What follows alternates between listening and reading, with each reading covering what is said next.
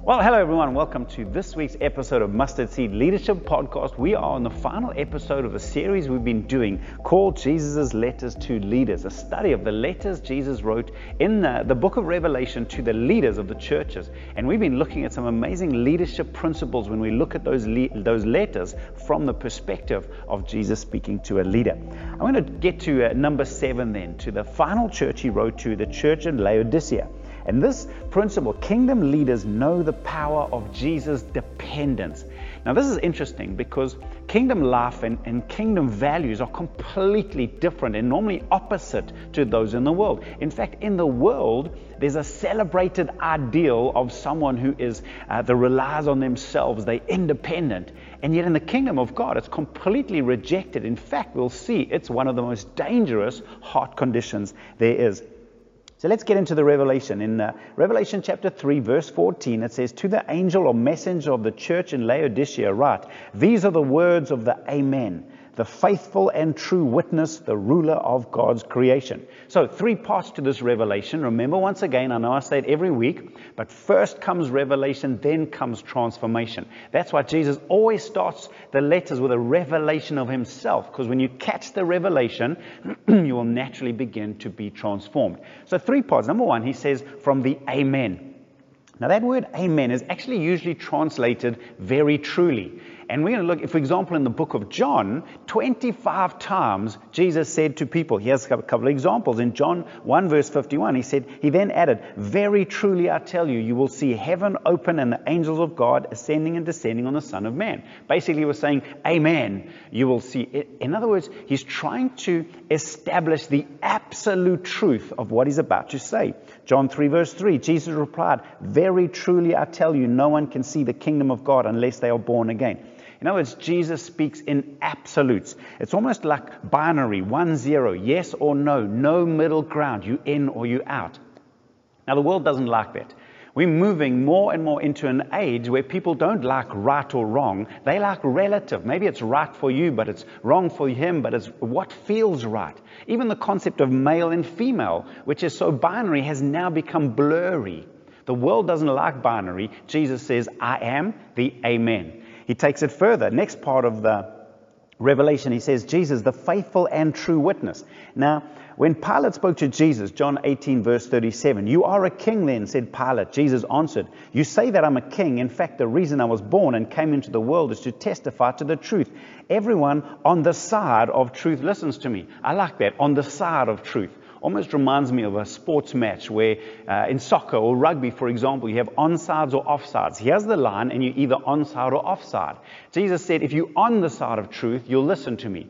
Once again, there's an absolute. There's a line in the ground saying you in or you out, you faithful and true witness, or you compromising. Jesus is establishing this revelation of the absoluteness of Jesus. And it carries on then the ruler of God's creation. Now, Laodicea, this particular city, was something of a leader and ruler in the province and in the, that surrounding region. They were economic and judicial leaders. People were supposed to listen to them. Well, Jesus comes and says, I'm the leader of all creation. Once again, if the leader of all creation is speaking to you, either you are submitting because you are a subject or you are a rebel, in which case that makes you an enemy. There's no middle ground. You you in or you out. So, what's the big idea here? The whole truth that Jesus is trying to establish is that Jesus is the 100% truth, the 100% authority. He is 100% king. He's the absolute, the binary, the in or the out. No gray areas, no middle ground. I love, someone once gave this quote either Jesus is Lord of all or he's not Lord at all. There's no middle ground. So, with that as the setup of the revelation of Jesus, what's the correction? Well, Revelations 3:15 to 17 says, I know your deeds, that you are neither hot nor cold. I wish you were either one or the other. So, because you lukewarm, neither hot nor cold, I'm about to spit you out of my mouth. You say, I'm rich, I've acquired wealth, and do not need a thing, but you do not realize that you are wretched, pitiful, poor, blind, and naked. So, what's the problem in Laodicea? Exactly that. They're not binary, they are lukewarm. They're trying to live in the middle ground with one foot in the kingdom, one foot in the world, half under the authority of Jesus, half doing their own thing. And that's the challenge that Jesus is rebuking them for. So, what's the key to unlock the letter? In verse 17 says, You say, I'm rich, I've acquired wealth, and do not need a thing. There we go. That little phrase, I believe, unlocks this entire letter. The heart of what Jesus was challenging them as leaders and as a church is the attitude of self reliance. I don't need a thing. Now, this particular city, Laodicea, was particularly known for that. In fact, there was an earthquake uh, all the way back in, uh, in AD 60 and uh, most of the city was destroyed through the earthquake. And the Roman Empire came to offer help. And they said, No thanks, we will fix it ourselves. And they did. There's that sense of self reliance that Jesus is challenging them with. Either are you going to trust in yourself or are you going to trust in God? But this church was trying to do both. And that's what Jesus was trying to correct. Self sufficiency is the most dangerous spiritual characteristic there is. Remember what Matthew 5, verse 3, the first and probably the most important of the Beatitudes, Jesus said, Blessed are the poor in spirit, for theirs is the kingdom of heaven. That hot attitude of, I don't need a thing, is the very thing that shuts the door of kingdom help and kingdom power and kingdom love in the face of our leadership so, even Paul, who had his thorn in his flesh, we don't know what it was, but that very thorn taught him don't rely on yourself, trust in his power. Made Paul lean into God, and God said, My power rests upon your weakness. So, what about repentance then? Well, in Revelation 3 18 and 19, I counsel you to buy from me gold refined in the fire so you can become rich, and white clothes to wear so you can cover your shameful nakedness, and salve to put on your eyes so you can see. Those whom I love I rebuke and discipline, so be earnest and repent. Well, the big understanding was here was that everyone came to Laodicea. They were known for their fine, their, their black woolen clothing, uh, the special ointment they had for their eyes. In other words, everyone came to them to have their needs met. And Jesus says, You need to repent and stop expecting people to come to you. You need to start coming to me, to recognize that Jesus is the source of our strength, our salvation, our power, and our breakthrough.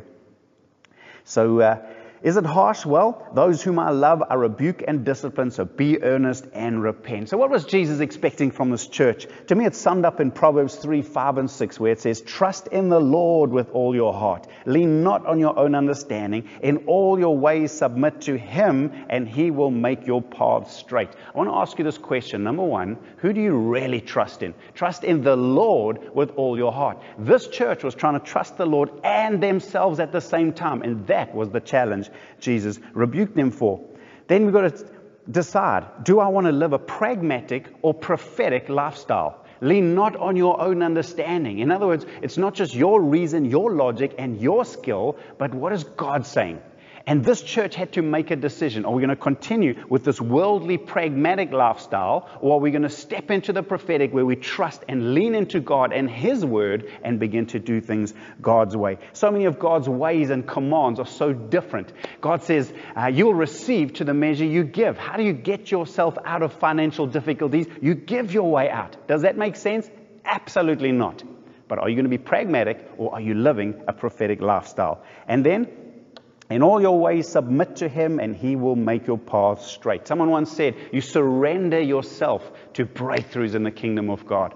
And so the big challenge are you living a self sufficient, pragmatic life or a Jesus dependent, prophetic life? This lesson is huge for kingdom leaders. Self reliance is a dangerous thing in the kingdom of God. Jesus himself said, I can do nothing by myself, I can only do what I see my Father doing. That's our strength, that's our victory, and that's the lesson that I hope that we're going to learn from this church. So I hope this series helped. Hope this helped. Can't wait. Next week we'll begin a brand new series. Until then, may the Lord bless you and bye for now.